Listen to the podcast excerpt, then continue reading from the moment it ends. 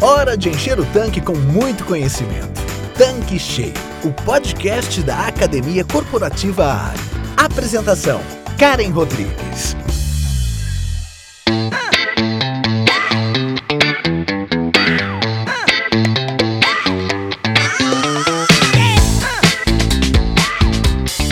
Olá, seja bem-vindo, seja bem-vinda aqui no nosso canal Tanque Cheio.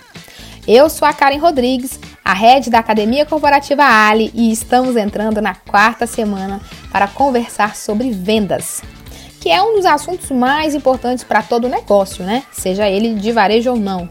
E estamos com a Carol Manciola, CEO da Posiciona, que está íntima aqui e que vem contribuindo neste canal com os principais pontos a serem observados nos processos de vendas. O assunto de hoje é muito legal, que é meta é coisa da vida. E o objetivo é entender como estabelecer metas e manter o time engajado. O tema metas sempre é de muito interesse para os empreendedores e gestores, né? O desafio é exatamente traduzir tantos conceitos em processos simples, aplicáveis e que gerem resultados consistentes. Então, bora começar aqui com o nosso conteúdo, né? Oi, Carol, tudo bem? Que bom ter você aqui conosco mais uma vez para falar agora de um tema tão necessário nas organizações e nos negócios. E eu confesso que eu estou bem ansiosa para ouvir o que você tem a dizer hoje. Olá, Karen, olá todo mundo que está nos acompanhando nessa jornada e também quem chegou agora, né? Ainda dá tempo, vocês podem voltar lá, temos três episódios maravilhosos que estão rolando aqui do Tanque Cheio. E é mais uma vez muito bom poder falar de vendas, de metas, de indicadores e como a gente chamou aqui o nosso episódio, né? Meta é coisa da vida. E eu escrevi um livro chamado Bora Bater Meta. E quando você abre o livro, a primeira página dele tá assim, bem grande, escancarado, né? Meta é coisa da vida porque é importante a gente ampliar a nossa compreensão de que nós podemos ser guiados por traumas ou sermos guiados por metas. Mas isso é coisa que a gente vai discutir aqui, certo, Karen? Certíssima, Carol. E eu já vou começando direto ao assunto. Metas são realmente necessárias? Olha, Karen, como tudo na vida, né? A gente não é obrigado a nada mas a gente tem que pagar o preço das nossas ações. Eu costumo dizer o seguinte, que quem vive uma vida no estilo Zeca Pagodinho, que é deixa a vida me levar, acaba terminando a vida no estilo Titãs, né? Que é aquela devia ter amado mais, ter sonhado mais e aquela coisa toda. Então, assim, a meta, ela dá pra gente esse senso de orientação, né? De que por que eu tô fazendo isso? Ou melhor, para que é que eu estou fazendo isso?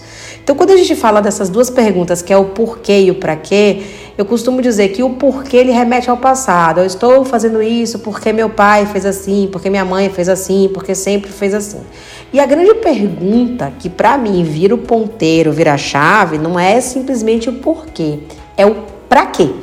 Né? Então, assim, para que, que eu estou fazendo isso? E se eu não tenho uma meta clara, se eu não tenho um objetivo na minha vida, se eu não sei para onde eu estou indo, literalmente qualquer caminho serve. Então, as metas, elas, apesar de não serem obrigatórias nem nos negócios, nem na vida pessoal, elas ajudam a gente a direcionar os nossos esforços. Recentemente, inclusive, eu li um livro chamado Essencialismo, né? E uma das coisas que mais me chamou a atenção nesse livro é que o autor falava que a gente tem que focar naquilo que é essencial. E eu falei, sim, tá lindo isso. A pergunta é: e o que, que é essencial? Você só vai saber o que é essencial para você, né, ou para o seu negócio, quando você tiver metas claras estabelecidas. E isso se conecta com outro autor, que nesse caso não é de um livro, mas é um psicólogo pouco conhecido chamado Alfred Adler. O Adler, ele é da época do Freud, do Jung, mas ele tem uma corrente completamente diferente. Enquanto Freud e Jung trazem uma perspectiva muito de que nós somos fruto dos nossos traumas, né? A gente acaba se tornando aquilo que a nossa história nos levou a ser. O Adler tem uma perspectiva bem interessante Na filosofia dele, na psicologia dele, nós somos fruto das nossas metas. Então, assim, é claro que o passado vai nos influenciar, vai nos ajudar tanto a estabelecer metas, né? Porque você acaba trazendo um pouco para si é, algo que foi algo que te faltou, algo que você sempre desejou, e também vai é, atrapalhar ou ajudar no sentido de impulsionar você a alcançar as suas metas. Mas nós somos, segundo Adler, muito mais fruto daquilo que desejamos alcançar, daquilo que desejamos nos tornar, do que da nossa história.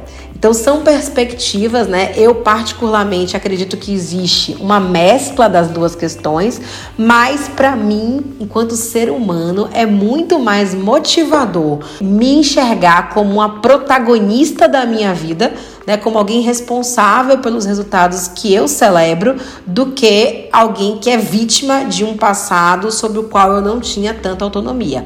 E nos negócios, a mesma coisa. Você pode, né, puxa, agora abrir aqui uma revenda, vamos ver no que é que vai dar, né? Diz que é um negócio bacana, diz que o modelo é interessante. Todo mundo que abre posto de gasolina fica rico, né? Que é assim que existe aquela premissa. Ou você pode ter metas muito claras, né? Do tamanho que você vai ter para essa revenda, dos objetivos que você vai alcançar por meio dela, de quantas outras revendas né, você vai ter, né? e isso vai orientar os seus esforços. Então, assim, como tudo na vida, são escolhas. Carol, você é até melhor do que eu, com toda a sua bagagem, né, e acompanhando diversas empresas, deve perceber que o tema meta costuma dar arrepios em muita gente. A galera quer resultado, mas não quer a meta. Existe uma explicação para isso? Karen, existe sim uma explicação e às vezes a maneira como uma meta é estabelecida realmente faz com que as pessoas sintam arrepios. Então, assim, né? Quando a gente fala assim, olha, a partir de agora vai ter uma meta, então, primeiro, mudança de paradigma. Se antes era deixar a vida me levar e agora tem uma meta, primeiro nível de arrepio, certo? Não tinha, agora tem. A segunda é que meta, e olha que eu trabalho com muitas empresas, viu? Eu nunca vi meta diminuir. Meta é um negócio que sempre aumenta. E, né, quando o vendedor, entre aspas, é malandro, ele já fica até com medo de bater a meta, que ele fala: ai meu Deus do céu, se eu bater essa meta, eu vou ganhar uma meta maior ainda. Mas isso tudo tem uma explicação. E eu acho que é, conhecer esse processo ele faz com que a gente construa metas que sejam muito mais atingíveis, mas ao mesmo tempo desafiadoras. Então, o primeiro grande lance em relação à meta está muito relacionado à maneira como ela é estabelecida. Tem muita gente que estabelece meta, sabe quando você coloca o dedinho assim na ponta da língua e coloca ele para cima para ver o vento passar e pela temperatura do vento você estipular qual é a meta que você vai distribuir ou comunicar para o seu time? Então tem gente que coloca um número qualquer e fala, vamos ver no que que dá. E isso de fato causa arrepios. Por outro lado, existem aquelas metas que são estabelecidas somente com foco no histórico, né? Então, ah, deixa eu ver como que foi em julho do ano passado, né? E aí você tenta usar a referência ou daquele mesmo período de um ano anterior ou do período anterior mesmo, né? Do mês que você teve antes. E isso também pode dar arrepios, até porque com essa inconstância do mundo, pode ser que a meta fique baixa demais, e isso também não é bom, tá? Porque uma meta que é muito facilmente alcançável, ela não motiva, e a meta também tem essa perspectiva da motivação, ou que ela fique algo inalcançável. Então, vou dar um exemplo. É, aqui na Posiciona, em 2020, né, em março de 2020, Covid, nossa empresa, uma empresa de treinamento praticamente 95% presencial naquele período. A primeira coisa que eu fiz foi, poxa, a gente vai precisar revisitar não só os nossos custos, mas também as nossas metas. Eu não vou conseguir atingir aquele objetivo naquele contexto. A gente acabou se surpreendendo, né? Na hora que a gente estipulou a meta, a gente definiu aqui quatro metas, né, no ano passado que eram metas muito factíveis. Uma meta era uma meta de sobrevivência, tipo, gente, isso aqui é o mínimo que a gente precisa para passar de ano sem ter que demitir ninguém. A segunda meta a gente chamou de uma meta de recuperação parcial, que é quando eu ia devolver para a galera no final do ano toda aquela grana que a gente teve que tirar na hora que a gente reduziu os salários. A gente teve uma terceira meta, que era a nossa meta de recuperação total. Que eu falei, ó, se a gente bater a meta de recuperação total, além do salário, da diferença de salário, vocês vão receber também o ticket de alimentação que a gente suspendeu durante a pandemia. E as coisas começaram a ir tão bem que eu criei uma meta de comemoração, que ó, se a gente bater essa meta aqui, além de tudo isso, vocês vão ganhar décimo terceiro. Então, assim, isso foi muito bacana porque criou milestones, né? Que são submetas. Então, o time tinha muito clareza de, do que precisava alcançar, do que precisava fazer e de qual seria o ganho a partir do momento em que chegasse naquela meta. Então, quando você faz uma meta baseada em histórico somente, você corre o risco de ter que fazer muitos ajustes. Claro que é aquilo que a gente viveu, que a gente ainda está vivendo, né? É, foi muito diferente de tudo, mas é importante da gente considerar. E o terceiro tipo de meta é, que a gente pode estabelecer, a terceira perspectiva é a meta com base em potencial, que é, entre aspas, a meta mais lógica. Então, se o mundo muda, se o contexto muda, o potencial do mercado muda. Então, por isso que a gente sempre olha para aquele indicador que é o market share, né? Que é, eu não olho só para o meu resultado em vendas, que muitas vezes a gente olha somente para o número. Mas a pergunta é, como é que está a sua performance em relação aos demais concorrentes? Então, a minha revenda está indo muito bem. Está indo muito bem em relação a quê? Se a gente teve na pandemia uma grande diminuição né, do consumo de combustível, porque as pessoas ficaram dentro de casa, por exemplo. Então, assim, meu, se o mercado diminuiu, você vai ter que fazer um ajuste de metas. E aí talvez você possa crescer acima do mercado. Agora, se o mercado aumentou, você tem que entender como é que eu acompanho o crescimento desse mercado. Então eu tenho que olhar, né, para a questão do, da meta, da maneira como eu estou estabelecendo a meta, se é uma meta inventada, se ela tem algum critério, se é uma meta estabelecida com base no resultado histórico ou se é uma meta que eu estou estabelecendo com base em potencial. Quando não existe um racional para a meta, aí ela dá arrepios mesmo. E aí o grande ponto é depois que eu clarifico, que eu crio um critério, eu preciso comunicar esse critério para o meu time. Olha, a gente, com base em que a gente estipulou essa meta. Então, dar esse racional para o time faz com que o coração da gente se acalme, porque você entende que além da meta existe um plano. E esse é o terceiro ponto. Porque é muita insanidade você estabelecer uma meta sem ter um plano de como você vai alcançar essa meta. Aí fica uma coisa insana, dá arrepio, é, dá frio na barriga, embrulha o estômago e acaba criando um efeito que é o oposto daquilo que a gente deseja quando a gente estabelece uma meta, que é fazer com que o time tenha foco, motivação e que receba algo de extraordinário ou de muito bom quando você consegue superar aquele desafio que foi posto. Interessante, Carol. E pelo que eu entendi agora, existem maneiras diferentes de estabelecer metas, né? Dá uma recapitulada pra gente, explica mais que maneiras são essas, até porque eu imagino que alguns revendedores ainda têm dúvidas sobre como estabelecer metas claras. Boa, Karen, esse é um assunto que realmente merece muita atenção. Então, recapitulando, tá? Você pode estabelecer uma meta ao léu da sua cabeça, né? Acordei com a meta na minha cabeça, esse é meu número da sorte.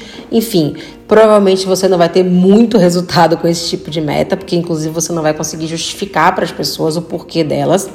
E as outras duas maneiras de você estabelecer uma meta é olhando para o resultado, que é para o seu histórico, e trabalhando algum aspecto de tendência para que ela tenha um sentido. E a outra é olhar para potencial, que é olhar para o tamanho do seu mercado, para aquilo que você está deixando de capturar hoje e que é para você algo que se conecta com o seu objetivo. Então, pode ser na loucura, Pode ser com base em resultado barra tendência, pode ser com base em potencial. O grande lance do estabelecimento de metas, na minha perspectiva, é que a meta ela precisa se conectar com o objetivo. Que as pessoas normalmente confundem, né? Eu acho que é até bacana quem se interessa muito por esse assunto voltar lá no episódio 19, né, com o Marcelo Borja, onde vocês falam exatamente também com bastante profundidade sobre o estabelecimento de metas. Mas aqui o que eu quero deixar bem claro para todo mundo é: o objetivo é crescer é fortalecer, é fidelizar. Então eu vou dar um exemplo aqui da minha empresa, tá? A Posiciona, ela estabeleceu um objetivo. Meu objetivo é dobrar de tamanho. Poxa, mas dobrar de tamanho é uma coisa, não é uma meta, é um objetivo. Dobrar de tamanho como, cara? É o número de funcionários, é em número de clientes, é em número de faturamento, é tamanho espaço físico. Então, assim, isso é o meu objetivo, dobrar de tamanho. Agora eu vou estabelecer uma ou mais metas para aquele objetivo. Então, na hora que eu falo, poxa, não, a meta 1 em relação ao objetivo dobrar de tamanho é dobrar o meu faturamento. Mas aí eu preciso fazer uma metinha, né? Smart. E Smart é aquele acróstico, acrônimo também, que já foi falado aqui em vários episódios, que é tem que ser específica, ou seja, o que eu quero tem que ser mensurável, que é o quanto daquilo eu quero, tem que ser alcançável, ou seja, tem que ter um plano que lastreie essa meta, tem que ser relevante, ou seja, tem que se conectar com algo maior e tem que ser temporal, tem que ter um prazo final. Então, voltando para o meu objetivo que é dobrar de tamanho. O objetivo é dobrar de tamanho, a meta número um é faturamento. Então, assim, faturamento é o quê? Então, assim, eu quero faturar 10 milhões de reais, que é o mensurável, até 30 de dezembro de 2021. Aí você vai falar, Carol, e cadê o alcançável relevante? Normalmente, quando você escreve uma meta smart, esses dois itens ficam ali subliminares. Você não precisa escrever todo o plano na sua meta. Deixa claro o que você quer, quanto você quer e qual é o prazo. E aí você pega o alcançável e o relevante. O relevante você vai amarrar o propósito. Gente, isso vai ser bom para todo mundo. Eu vou conseguir promover mais pessoas na empresa, eu vou conseguir é, cumprir com a minha missão com muito mais maestria. Então eu trago o aspecto da relevância nesse meu discurso e o alcançável, a gente, qual é o plano para isso? Eu vou contratar mais gente, a gente vai lançar um produto novo e por aí vai. Então você estabelece um objetivo que é grandioso e esse objetivo você destrincha em metas de preferência smart. E tem mais, Karen, não para por aí, né? Se eu falo também assim, ó, gente, é só aumentar o faturamento, puxa, é muita coisa. E aí eu posso aumentar o faturamento de várias formas. Vamos pensar aqui nos nossos postos. Pode ser aumentando o preço, beleza? Só que normalmente quando eu tenho um aumento de preço, eu posso ter uma diminuição de volume, e aí eu tenho que compensar essas duas coisas. Pode ser aumentando o número de clientes que abastecem ou que compram lá na minha loja de conveniência ou que fazem algum serviço no posto. Pode ser aumentando o ticket médio de cada cliente que passa por ali, nem que seja para pegar uma informação. Então, assim, depois que eu estabeleço uma meta, que é dobrar o meu faturamento, que é faturar 10 milhões de reais, aí eu vou partir para os meus indicadores, que são várias, vários aspectos que eu vou observar no meu dia a dia e que vão me dizer o seguinte: olha, Carol, eu estou mais perto, eu estou mais longe da meta. Porque se eu olho para ticket médio, ticket médio está crescendo e bacana, está crescendo o ticket médio, mas também está crescendo o número de clientes, isso é fantástico. O grande lance é, às vezes, você cresce no indicador e decresce no outro. E aí, quando você multiplica uma coisa pela outra, você não vai conseguir atingir a sua meta. Então, meta também não é algo que você estipula, ah, é para o ano e acabou, e vamos ver no final do ano no que dá. Você precisa fazer esse acompanhamento. E esses indicadores, eles te ajudam nesse sentido. Então, objetivo macro, metas smart que apoiem esse objetivo e indicadores que te permitam observar o quanto você está se aproximando ou se afastando de cada uma dessas metas. Ficou claro? Fez sentido? Carol, faz total sentido. E aí até para fazer um gancho com toda essa sua explicação, é, a gente sabe que um dos desafios do líder é fazer com que a equipe entenda a necessidade de elevar as vendas daquele estabelecimento, até para que o negócio alcance o objetivo. Existe algum segredo né, que a liderança possa aplicar para conseguir engajar o time em relação às metas? Olha, Karen, segredo eu não sei se tem, mas tem dois aspectos que são muito importantes e que a gente deve considerar aqui. O primeiro deles é a justificativa, né? Eu explicar para as pessoas como essa meta foi construída. Ah, Carol, o que, você está dizendo agora? Que toda vez que eu estabelecer uma meta, eu vou ter que fazer um workshop para explicar ao meu time os motivos dela? Olha, não sei se um workshop, mas deixar claro como que essa meta foi estipulada provavelmente vai clarificar as pessoas quais são as possibilidades de elas serem alcançadas. Porque uma das coisas que faz com que as pessoas tenham frio na barriga é que normalmente meta está relacionada à remuneração variável, à promoção e tudo que as pessoas não querem é bater as metas. Então a maneira como você comunica, a maneira como você racionaliza, a maneira como você traz de fato esse processo de construção costuma, mais uma vez, acalmar o coração das pessoas. E a outra coisa é você fazer a venda dessa meta conciliando os objetivos organizacionais com os objetivos pessoais.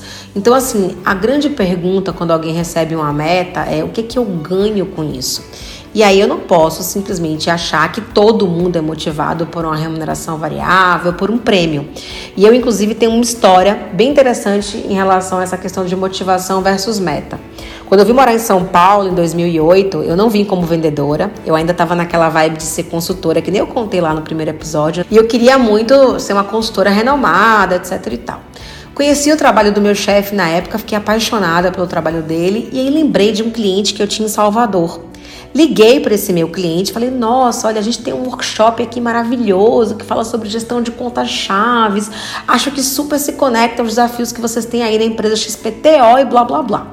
E aí, virei para o meu chefe e falei: "Olha, chefe, olha, eu sei que não é minha função vender, mas eu entendi que existe uma oportunidade bacana aqui, que se conecta a um cliente que eu atendi em Salvador e eu ofereci para ele. Tudo bem? Né? Imagina que um empreendedor vai achar ruim alguém vendendo por ele, né?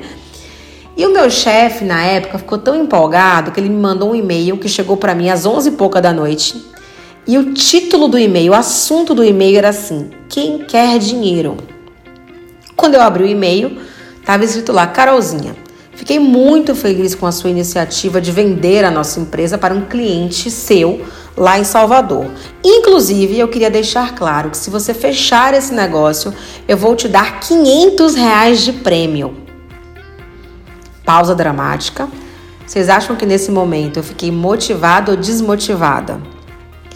Gente, eu fiquei muito frustrada porque eu fiquei me achando ah, eu nem sei qual é a palavra que eu uso para isso, ela não é adequada aqui para um podcast, tá?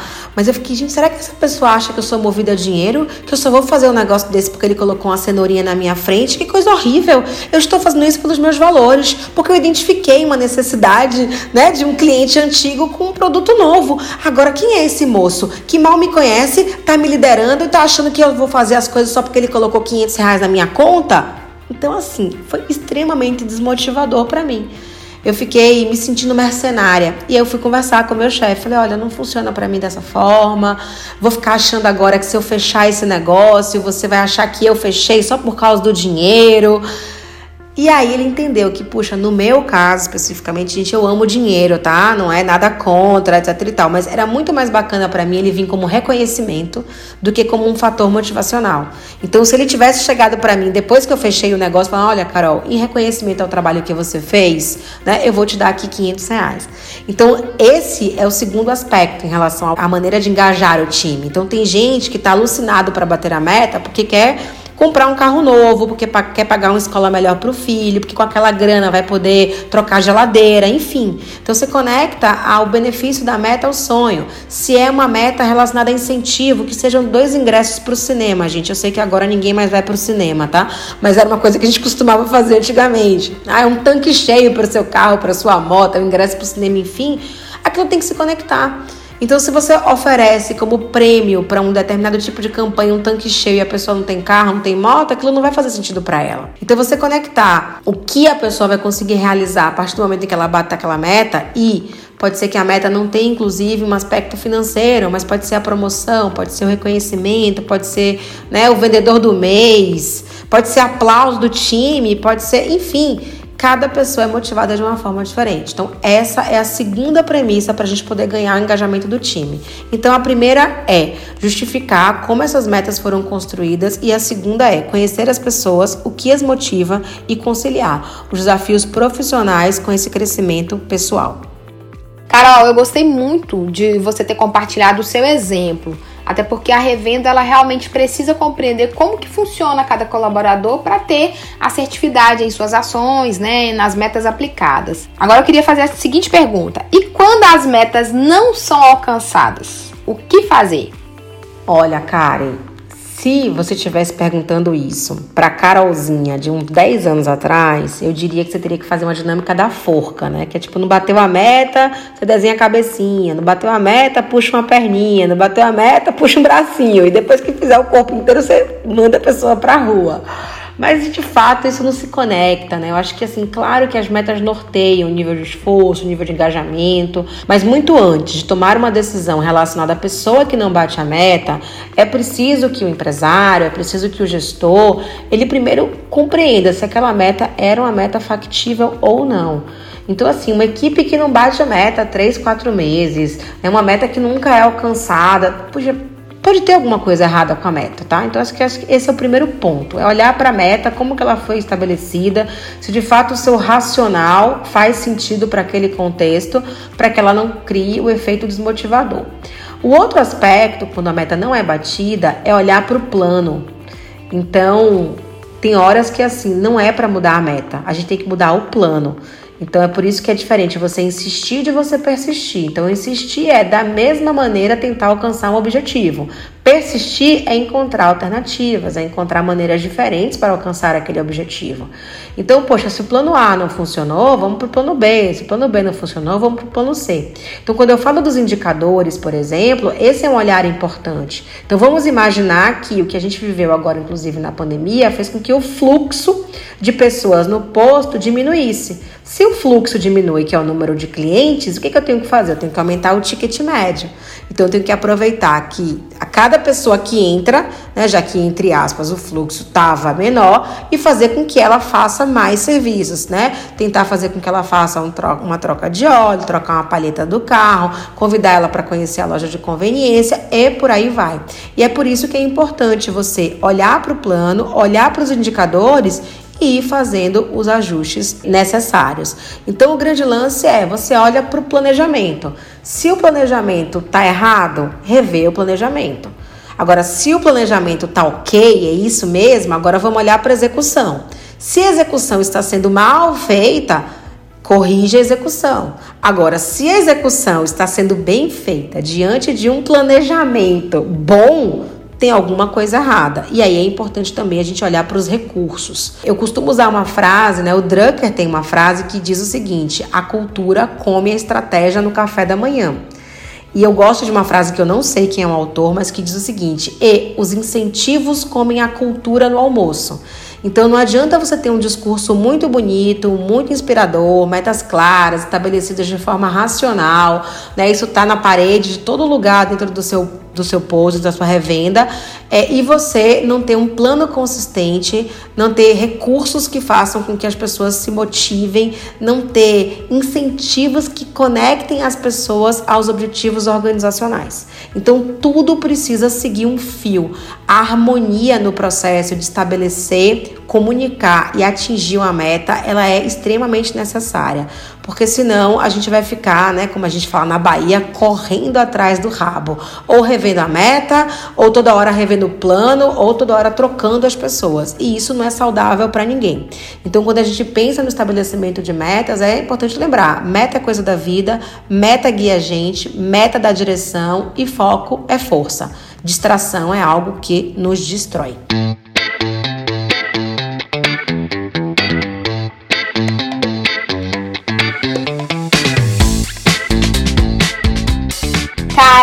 Carol, foi uma grande honra ter você aqui nessas últimas semanas com quatro episódios para falar sobre vendas, que é um tema vital para os nossos negócios, né?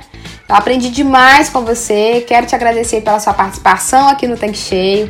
As informações compartilhadas aqui foram muito esclarecedoras, muito ricas e eu tenho certeza que vai contribuir muito com o nosso ouvinte, com o nosso revendedor. Muito obrigada! Karen, eu é que mais uma vez agradeço a você pela oportunidade. Eu acredito muito que ou a gente estabelece as nossas metas ou a gente trabalha pelas metas de alguém.